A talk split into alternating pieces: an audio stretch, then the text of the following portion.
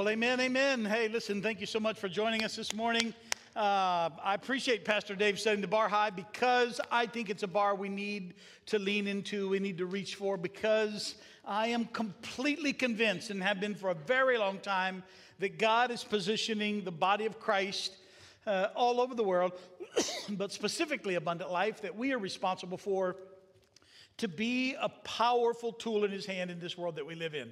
I'm sure that you, without any doubt, feel the shifting of our world, the, the change that's going on in our world, the way people have reoriented their lives. And there are both uh, difficult things in that, but there are also some very advantageous things for the body of Christ. He has prepared us, He has positioned us, He has resourced us. And I absolutely believe that we are positioned by God to reap a harvest of souls all across the river bend and his body across the world because of what he's doing. Now, I want to remind you of something before we get into this vintage series. I don't know how many years ago, many, uh, I don't know, six, seven, eight years ago, there was a single word, a single phrase that the Lord began to drop into my spirit. And it reminded me of it this morning early as I was walking. And, and, and I'll be honest with you, it kind of surprised me. And I almost wanted to say, Lord, that's not what I meant. And he said, Yeah, but that's what I meant. I began to pray several years ago, and some of you have heard me say this many times. I said, Lord, stir us, stir your people, stir your church. Begin to move us and shape us and bring revival and bring a harvest of souls. And the Lord said, All right, I've been stirring my church. And that's when I went, Oh, yeah, but Lord, but I didn't mean this. That's not what I had intended. And the Lord said, Yeah, but that's what I intended when I had you start praying that we would be stirred. Come on now. God's got something He wants to do. He is ready for His people to rise up and become something that He can use powerfully across this world. But I do believe there's some things that we need to become and some things that we need to both pick up and embrace and some things that we need to let go. And that's what this series is all about. We'll be in Romans chapter 12 in just a few moments, but let me give you a few thoughts of introduction as we think about this. We've entitled this message Vintage with this tagline Cool People Living Out Old Truths.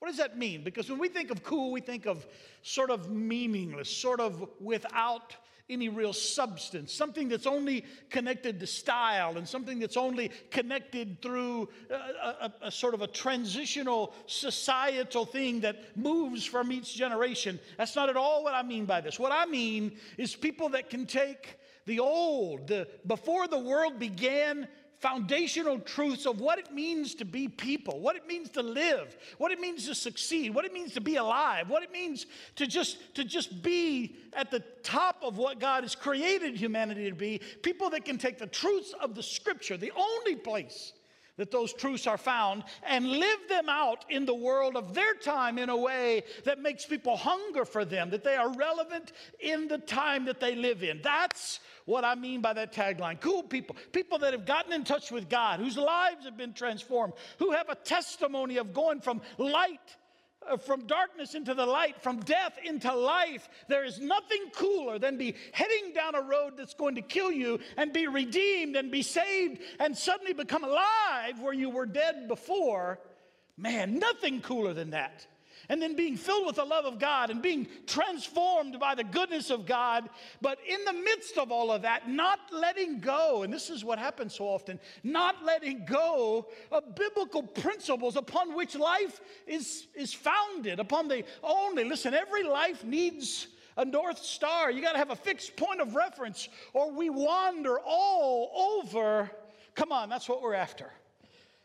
I got to get back to my notes. I'm too, too cranked up already. Can you imagine? Imagine what it would be like if this room were full of people. I would have exploded already. What does it mean? What are we focusing on when we say vintage? Come on, vintage truth. Vintage truth. Vintage beliefs.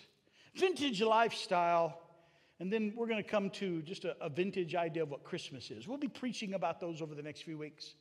When we say vintage, let me, let me get back on target here a little bit. When we, when we say vintage, vintage is defined as this uh, as of old, recognized and enduring interest, importance, or quality. Classic. What do we mean when we say vintage? Something that has stood the test of time, Something that, something that, you, that you desire because it's, well, let's, let's face it, it's not made out of plastic and you're not going to throw it away 10 minutes after you get it. Something that's going to be passed from generation to generation, not just because it belonged to somebody, but because it was something that had such value to them that when they give it to you, you instantly, I mean, you are instantly moved by the value of that thing. It's, it's lasted, it's endured, it's beautiful, it's, it's refined in such a way as to have great, great value to you. It becomes classic not because it's old, but because of the quality that's in it. And it's something that you intend to take care of and steward and pass on to someone else that follows you. Oh, come on, that's good. Uh, we'll get to some of those in a moment. Let me tell you something that's vintage to me I, uh, many of you have heard some of my story, you know, of the, of the brokenness of my childhood. And I didn't have anything, I didn't have anything that had passed down from generation to generation. I have an older half brother that's the only other Rhodes. I have lots of other siblings, half brothers and sisters that have other last names, but there's only one other Rhodes. And he's 19 years older than me. He's George H. Rhodes Jr. We call him Dusty. Dusty Rhodes. That's just too good. And it, yeah, everybody calls him Dusty. And when my father passed away, Dusty's almost 20 years older than me, Dusty inherited all of my father's uh, firearms, all of the guns, all of the rifles and the shotguns that had been passed down, and I didn't have any of those. And I was in a discussion with my mom many years ago, and I said something about that, and she said, You, you don't have your dad's shotgun that I bought him? And I said, I don't even know what you're talking about. She said, Before you were born, back in the early 60s, she said, I bought your dad a Browning shotgun. Now, if you're not a gun person, you don't know about Browning shotguns, but Brown, an original Belgian made Browning shotgun. And she said, and I bought your dad one. And I was sure that my older half brother had it. So one time when I was with him, I just said, Hey, Dustin, do you, do you know this? And he instantly said, I know exactly which one you're talking about. He said, I've got it. And he said, But it belongs to you. Mm. And I have that shotgun. It's vintage. You cannot buy it for a million dollars. You just can't. I don't shoot it. I don't take it out. It's all polished up. It's back in the back of my gun safe. Why is it why is it vintage? First of all, it was made with a quality that few things are made today. It's also vintage because it is of incredible significance to me because it's been passed from generation to generation. It links me to something old, something that has endured, something that carries with it a, a, value. Now, listen, that's, come on now, stay with me. That's what the teachings of Christ are intended to be. Something with such value, something with such, such enduring value that you have to cherish it. You have to pass it from one generation to the next. And that's what we mean when we say vintage. When vintage is used as an adjective, it, it speaks of something being old and yet still of great value because of its enduring quality. I got some other things that I like that are vintage. How about you? One of the things, and I don't have any of these, but I always appreciate people to do. Any of you like any of you like vintage cars, old classic cars that are redone? I've got some pictures of them. Let me let me see. I think this will come up. You'll still. Oh, look at that one. Woo, look at Oh, my goodness. I, I don't even know that I can look at these. It's 1967 Ford GT500. That's Eleanor right there. How about that uh, 1962 Chevy Corvette? My goodness, cool people. Oh, my goodness. Camaro. 1968 Chevy Camaro. Right next to it, 1968 Pontiac Firebird. Woo, my goodness. Oh, now we're getting into the really good ones. Oh, GTO. Any of you like GTO? 1964 Pontiac GTO, 1957 Chevy Bel Air. Oh, and then a real vehicle. Woo, my goodness. 1969 Ford Bronco. Now we're into my now we're into my part of the world. 1969 Ford Bronco. If you had one of those, you're the coolest person ever. How about a 1956 Ford F-150? I love that Chevy. How about this one? Oh, Chevy Nova, red Chevy Nova, sitting right next to a Chevy Impala. Vintage automobiles. I don't know which one's your favorite. I want one of each. What does it mean, though? What do we mean? What made those vehicles what they are? They're old. Why didn't somebody just scrap those and throw them away? Because they become something that is cherished because of its enduring nature. It lasts. It, it is something that when you see it, it speaks to the quality production, but also the care that someone took to keep it in that state, or someone took to bring it back to that state. Someone invested in it. Somebody didn't just stick that out in a barn and forget it, let it rust to the ground, scrap it, throw away. No, somebody's got that in a special place in their life. They keep it. I bet they don't drive those cars in the rain. They keep them in, in, in, in special, special uh, temperature settings. And I mean, they, they keep them shot. Why? Because they're vintage. They're worth something. They're worth something because they're not making any more of them. There was just one of that vintage, and they're not coming back. Cool people living out old truths. Let me begin with this. Why vintage? Why? Over the years, I have watched from multiple different vantage points, I've watched the church. It's not uncommon. Why vintage? It's not uncommon to find the church in one of two camps. As I travel the nation as district youth director, as I still preach out at times, it's not uncommon to find the church falling in one of two generalized things, and certainly there are people that cross over in this, but often you can sort of drop a church into one of these two categories. They are either very strong theologically, they are theologically correct. They value God's word above all else. They preach God's word in an uncompromised way. They, they teach God's word. They, they, they expect that those who lead their assemblies will be knowledgeable about that theology and that those, that those lives will be theologically sound. So they are theologically correct, but they are unconnected to the world. They know the truths of the scripture, but the stylistic expression of what they are is so out of touch with the world that we live in today that the sad truth is is that even with all of the power of the seed of the word of God that they have they're not planting it in any soil it's not falling on lost ears. It, it just is constantly repeated into the ears of those who already know Jesus.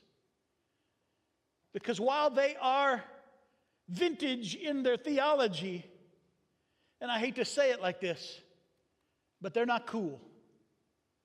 I don't mean that to say that they don't have an empty style. I mean to say that they're not using methodologies and they're not even they're not even trying to put the power of the word of God that they have within their spirits and within their lives. They're not even trying to put it out in the world. They're expecting that the world will come to them and the world's not coming. And churches are diminishing and we lose churches every year. Less and less people. Churches get to where there's an older and older demographic there, and the church gets older and older and older, and we see it all over the nation, and it should break our hearts. We shouldn't celebrate it. We should lament it when churches, they literally cease to be because the people die off. They died holding the treasure of the Word of God in their hearts. They died knowing the truth of eternity. They died with resources and testimonies and the knowledge of who God is, and they took it to the grave with them.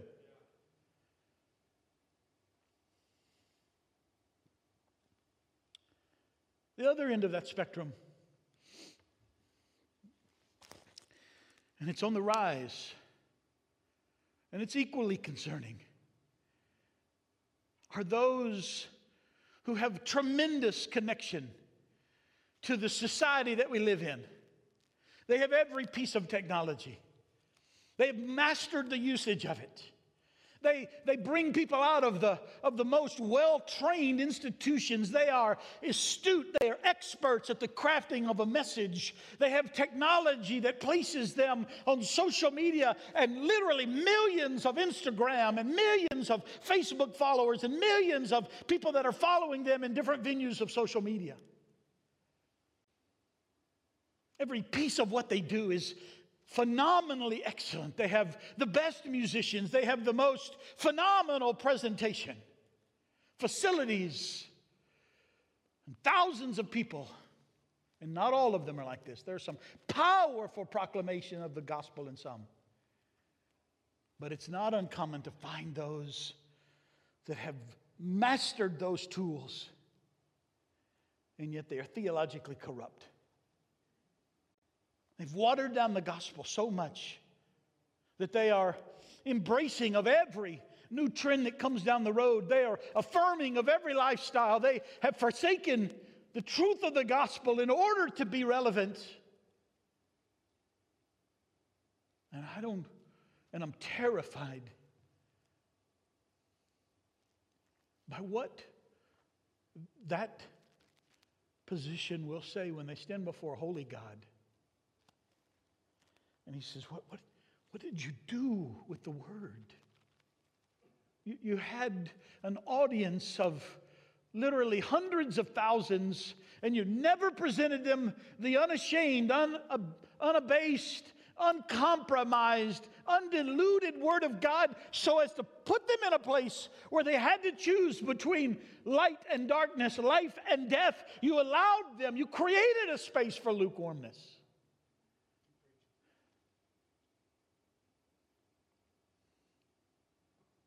Now, I don't want to I don't want to put us in some sort of the only one who gets it. That's not true. That would be arrogant and it would be wrong. There are many preaching this same message today.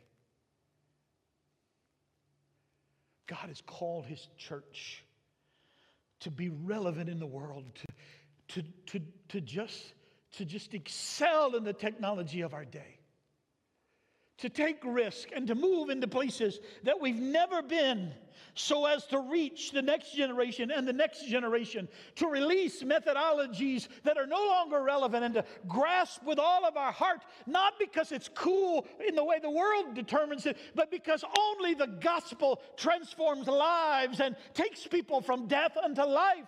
But if they're not hearing our message, they're lost.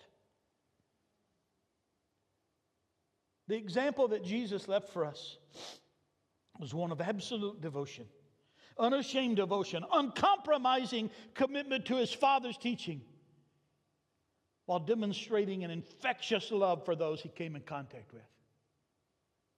Listen to Ephesians chapter 4, beginning in verse 14. Paul says, So that we may no longer be children, tossed to and fro by the waves, and carried about by every wind of doctrine by human cunning, by craftiness in deceitful schemes. Rather, speaking the truth in love, we are to grow up in every way into Him who is the head, into Christ. I want you to notice Paul, literally, more than a thousand years ago, puts his finger under the inspiration of the Holy Spirit exactly upon the reality in our world today there's a whole generation of young people that have grown up in the church. They've grown up with the Word of God being planted in them, but because of the cunning philosophies and the, and the teaching of this world and every wind of doctrine, they have been carried about and they've moved away from the teachings of the Word of God because it's, it's cool in the other way. Because there's a, a group that will applaud them. And the moment that someone stands and says, But this is the way of the Lord, walk ye in it, it's declared hate speech. So be it, church. So be it. We, we may not ever become the largest church going. We may not ever be all that some around us might be numerically, but we will never at least in my tenure, we will never compromise the teaching of God's word in order to placate the crowd that is sitting in front of us. We, we cannot do that. We must we must, we must not be tossed to and fro, regardless of the political climate, regardless of what even those among us might want us to do. Someone, some group, and if not the body of Christ, then who must become proclaimers of the Polaris, the North Star, the fixed point upon which we navigate life. That's got to be God's Word. We've been called, however, to not do one thing, but to do both. It's a tension. If you don't feel the tension, then you're not engaged. It is a tension between grace and law, There's a tension between style and substance. There's a tension between relevance and the proclamation of an unashamed gospel. And anyone that vacates that tension moves inevitably into one camp or the other, and now you have lost your ability to be all that God has called us to be. We cannot be just a proclaimer of the law without being a proclaimer of His grace. We cannot be proclaimers of His Word and forsake doing it in a relevant, meaningful way in order to reach every generation, not just one that already knows. We have to do both.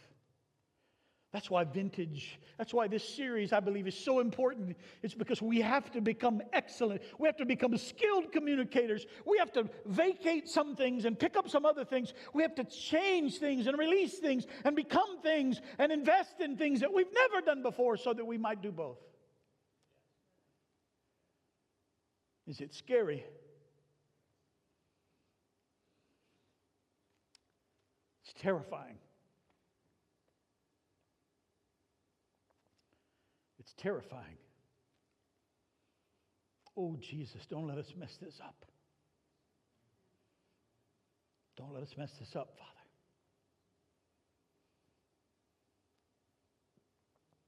Don't let us mess this up. What does it look like? What does vintage look like? Because once again, it's not my idea. That would be, once again, you see, that would be like that would be like society. If it's only about what I think, if it's only about what some small group thinks, well, it's it's sort of the flavor of the day. I'm not interested in it. If we can't find it centered in God's word, if we can't find who we're supposed to be in God's word, let's not be it. So, what does it look like? What is this idea of being vintage? And do you understand that the Word of God stands forever? Applying the term vintage to it, that's just a new way to say something that's been said for thousands of years. What does it look like? It's found in Romans chapter 12, beginning in verse 9. Romans chapter 12, beginning in verse 9, Paul writes this Let love be genuine. Abhor what is evil, hold fast to what is good. We could just preach that verse the rest of your life and you'd never run out. Let love be genuine. You see, people have tried to position the church where if you abhorred what is evil, you couldn't be loving. Vintage is abhorring what is evil and being genuine in your love for every person. Can you do it? Can you feel the tension of it? Abhor what is evil and yet be genuine in your love for every individual. If you don't feel the difficulty in that, you have not woken up to this yet. Abhor, let love be genuine. Abhor what is evil. Hold fast. Come on, hang on to what is good. Love one another with brotherly affection.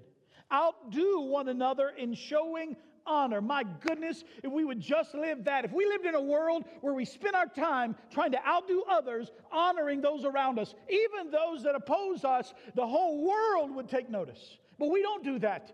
We castigate, we separate, we call names, we pull down, we point fingers, we isolate, we put others in camps, and that's not what God's word has called his people to be. Verse 11 but don't be slothful in zeal. Don't be lukewarm. Be passionate about this. The church has become slothful in their zeal. Don't be slothful in zeal. Be fervent. Fervent speaks to white hot. Be burning in spirit. Serve the Lord. Rejoice in hope. Come on, we live in a world that is so hungry for some hope right now that if there was a body of Christ rejoicing in the hope that the joy of the Lord provides us, people would be drawn to it. You and I can't be Eeyore walking around all the time. Oh, it's just terrible. It's worse. Come on. The Spirit of the Lord lives within us. This isn't our home anyway. Let's get our eyes. Well, listen, look up for your redemption. Look up, for your redemption draws nigh. He's the author and the finisher of our faith. Come on, let's be filled with hope. Rejoice in hope. Oh, but this next one, I'm going to take my pencil and I'm going to take it out. Be patient in tribulation. What? Be patient in tribulation. Sometimes I'm the first one to complain. And that's not vintage. That's the world. That's what the world does. Be patient in tribulation. Be constant in prayer. Oh, to the Lord that some prayer warriors would raise up again that would begin to bombard heaven. Verse 13, contribute to the needs of the saints and seek to show hos- seek to show hospitality. Listen, put that porch back on the front of your house instead of putting up a privacy fence and keeping everybody out. Be anxious, he says. Listen, be willing. Desire to show hospitality. Seek to show hospitality.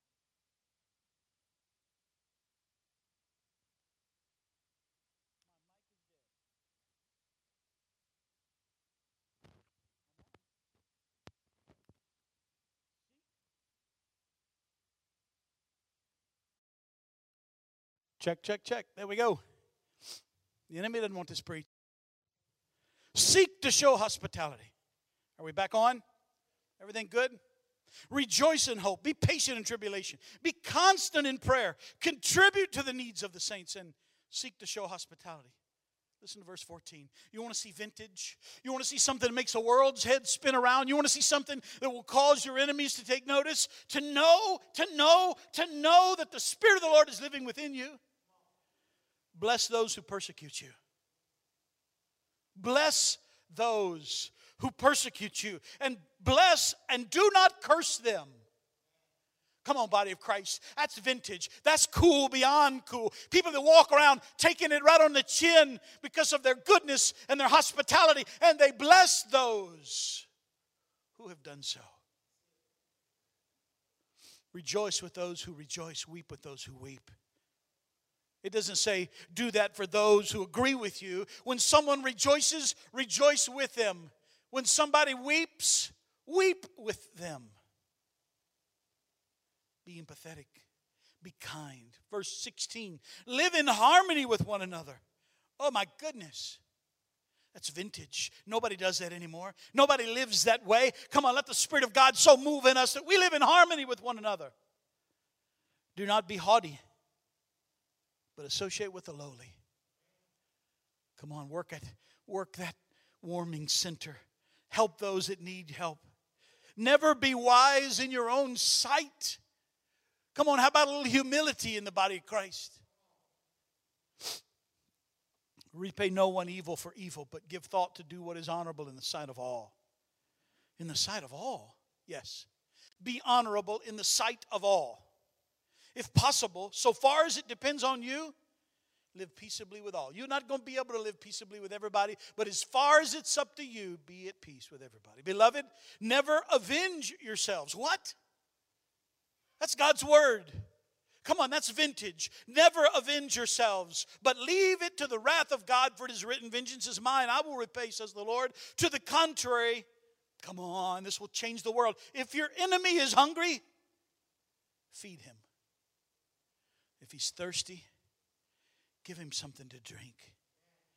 For by doing so, you will heap burning coals on his head. Do not be overcome by evil, but overcome evil with good.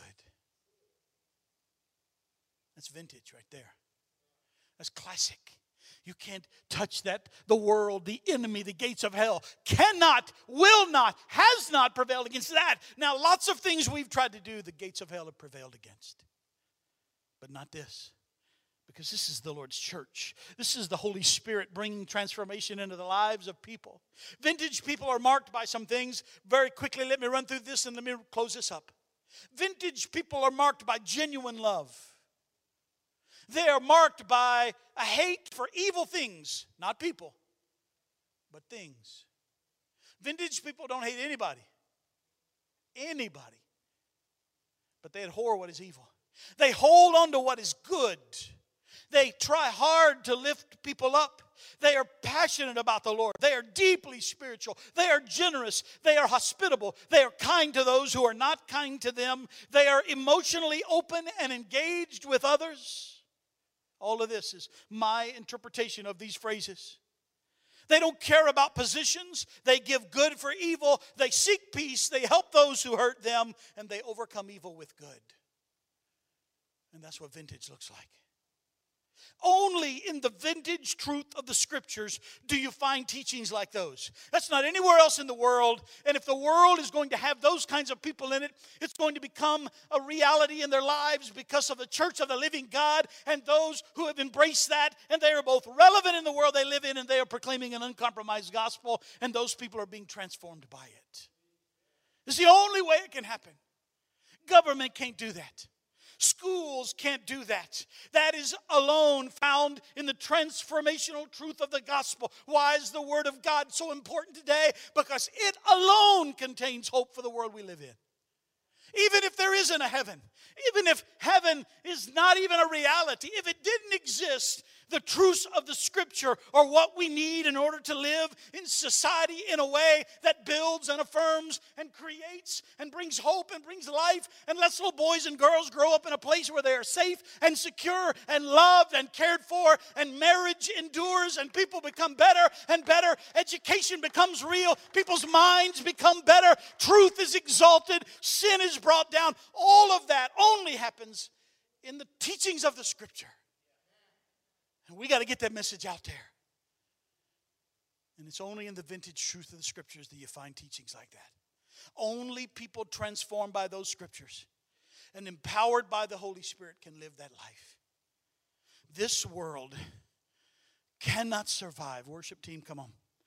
This world cannot survive long without vintage people.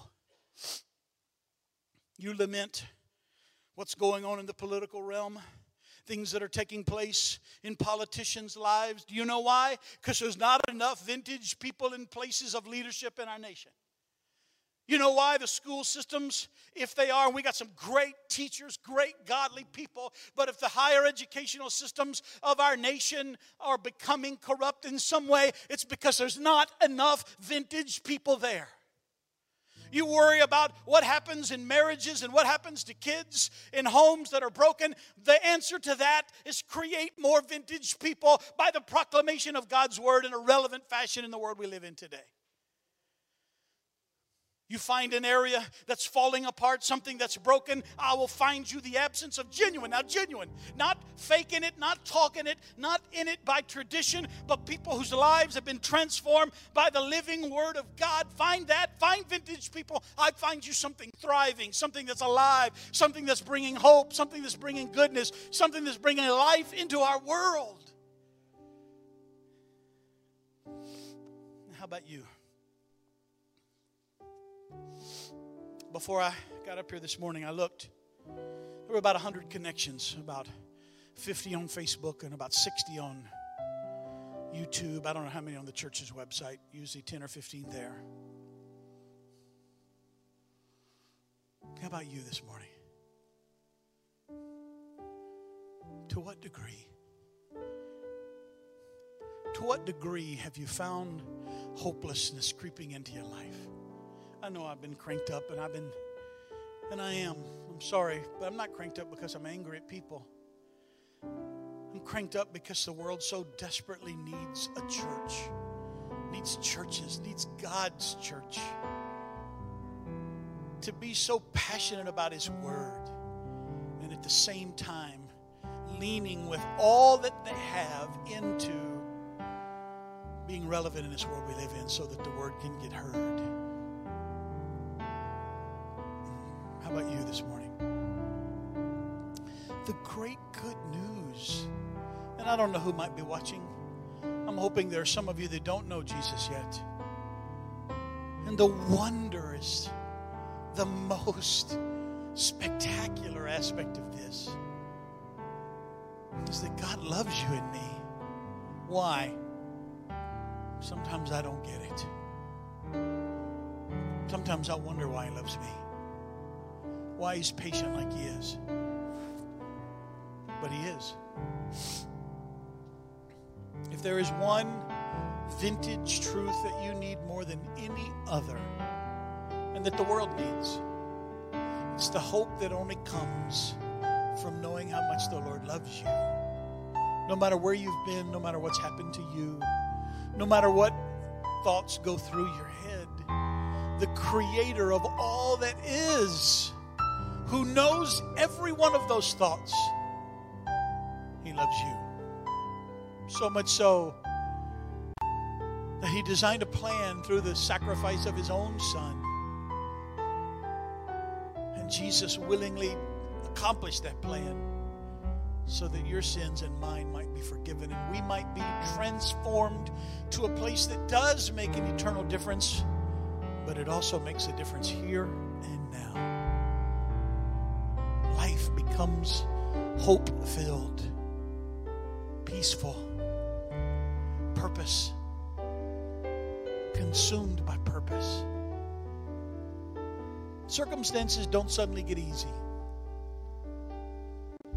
but there's this hope always right beyond the circumstances waiting on you. I wonder if you're out there right now and you hear this.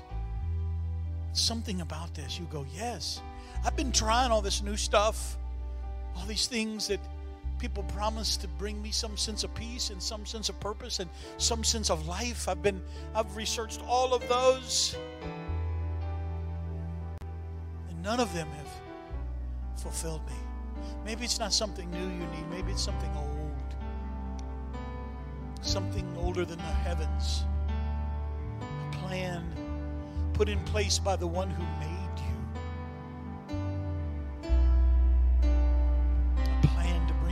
peace and rest and purpose and joy. What do you have to do to get there? Bow your head right now with me and say this. Come on, cry out to Him. Lord, forgive me. Forgive me. Save me. You don't even have to know what that means. He knows what it means right now. But what are you doing? You're asking the Lord, and He can hear you. You don't even have to say the words out loud. He's God. Ask Him to forgive you, and He will. Ask Him to give you hope, and He will. Ask him to show you his love and he will. Ask you ask him to give you rest and he will. Ask him to direct you and he will. Ask him to fill your life with people that will hold you up and encourage you and strengthen you and he will. Give your life to him. It's by surrendering your life to him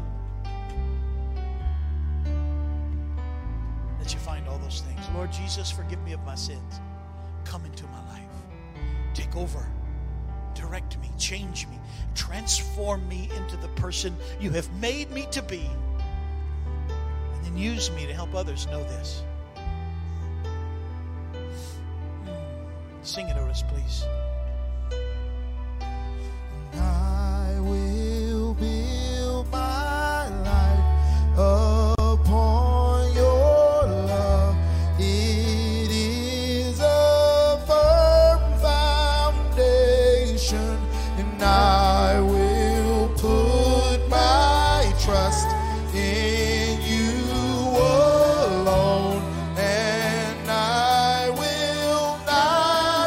I will.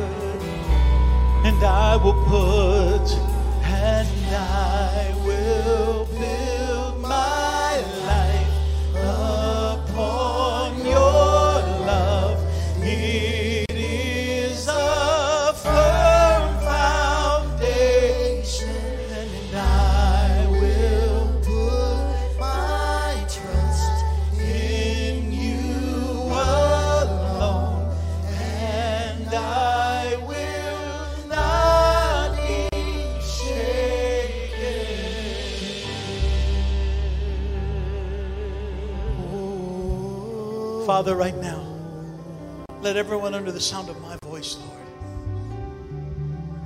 Oh, Jesus, draw your church. Those that have become a member of your church just this morning by praying that prayer. And all of those who have known you their entire lives, draw us to this commitment to live absolutely passionate lives in reference to your word and your teaching, and at the same time, to learn and to grow, to be relevant with this message in the world we live in today. You take us, Father, on this journey so that we might proclaim it in a way that many sons and daughters would be added to your kingdom, and that peace and joy and rest might fill every heart, even in the midst of the circumstances of the world we live in today and through every season of life. And Lord, we pray specifically this morning for any, Lord, I felt impressed even before Pastor Dave said he said what he said, Lord, that there are those who are right at the end of their rope. They're right at the moment of despair.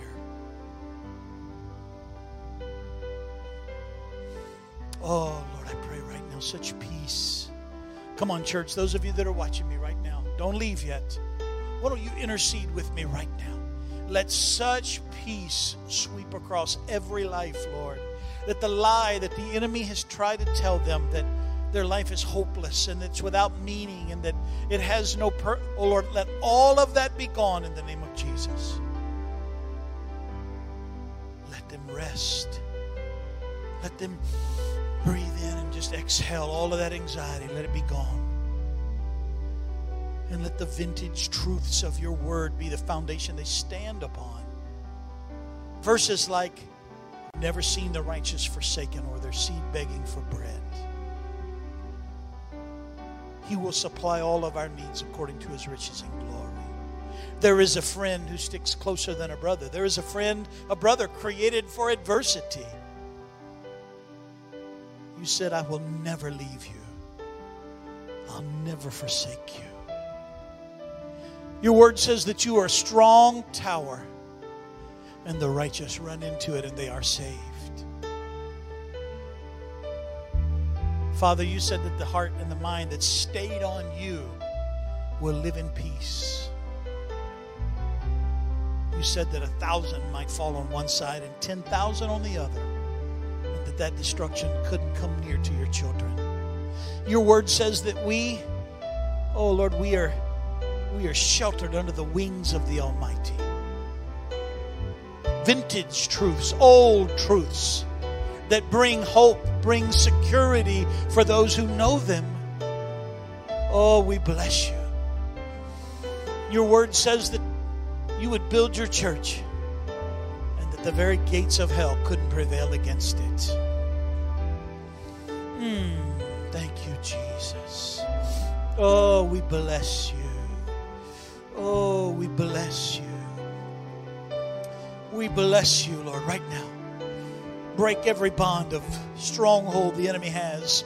Tear down every wall, Father. Break every chain. Set people free. Set their emotions free. Set their minds free. Set their hearts free. Oh, Jesus, let them rest. Let laughter and joy fill their hearts right now, Lord. Why? Because they're based upon truths that have stood the test of time, Father. Generation after generation have stood upon the foundation of your word, and they have come through with victory. Do it again. Do it again. We bless you today. Oh, we bless you. We bless you. Thank you, Jesus. Thank you, Jesus. Now, if you're if you've been watching this morning and you prayed that prayer, do something for me. Pastor Dan watches this. There are there are also people on I think both sides on the YouTube and the Facebook side that are that are uh, uh, moderating this. And if you if you post anything like I have a prayer need or I prayed and asked Jesus or anything, or you could just uh, it, wherever you found this, there's probably a link to the church, the address. Maybe it's too maybe it's too personal to do that there, but we want to know. You you could text uh, you could text the ALCC to that number, and it will generate your information, and Pastor Dan will almost instantly this week. Early this week, He'll reach out to you. We want to know. We want to help. We want to come along beside you. Don't try to do this by yourself. If you prayed that prayer to ask Jesus, or even if it was a, a rededication of your life, we want to know that. Reach out to us in some way through the website, through the text. Call the church. You can find it. We want to know. We want to get connected. We want to help. God's got a great plan. We'll be back here tonight at 5 o'clock for the furnace. You say, What is that? Listen, I hope every one of you comes back tonight. It's a powerful time of spirit led prayer and intercession. If you don't know anything about it, come tonight at 5. Uh, not come, but turn it on. It'll be right here in this same place, same place you watch this. The furnace prayer will be on. I'll be here. Otis will be here. We'll be just letting the Spirit lead, seeing what He wants to do through prayer. God's got a great plan, church. God's going to do some great things over this next month. God bless you. Have a great day. We hope to see you back here at 5, and then we'll be back here Wednesday morning at 1030. Have a wonderful rest of your day. We'll see you back here soon.